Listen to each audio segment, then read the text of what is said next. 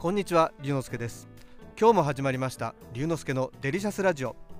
ラジオが大好き私龍之介がデリシャスな話題をお届けいたします。しばしお付き合いください。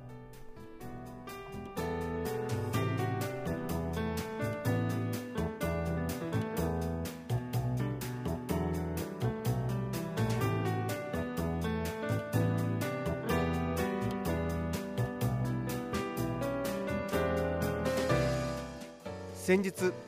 ある駅で電車を降りたらなんとなくピアノの演奏が聞こえてきたんです。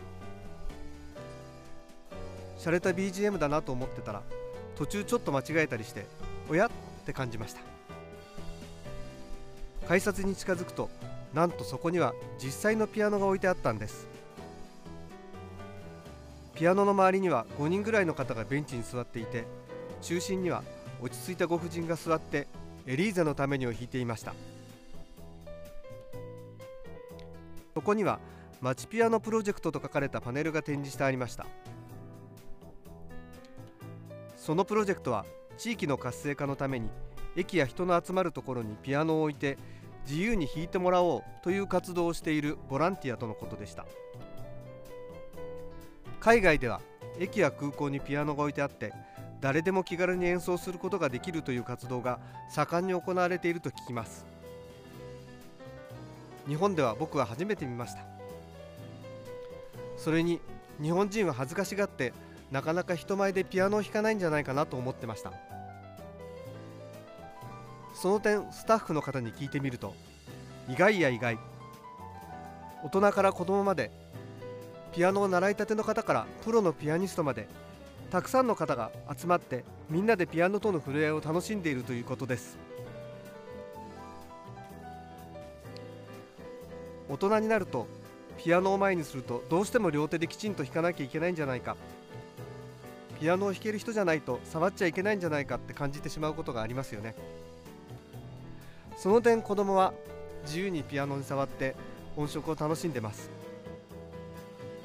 今回このマチピアノプロジェクトに触れ合って大人でももっと気軽にピアノを楽しんでもいいんじゃないかなって感じました。クラシックの曲を両手で弾くこれもピアノの楽しみ方の一つですがジャズでもロックでも好きな曲のメロディーだけを右手で弾くこんな楽しみ方もあってもいいんじゃないかなと感じました。僕自身子供の頃ピアノを習っていましたが全然練習をしなくて挫折した記憶があります。これを機にもっと気軽にピアノに触ってみたいなと思うようになりました。まずはジャズの「Fly Me to the Moon」の旋律から弾いてみようかなと思います。あなたも気軽にピアノを楽しんでみてください。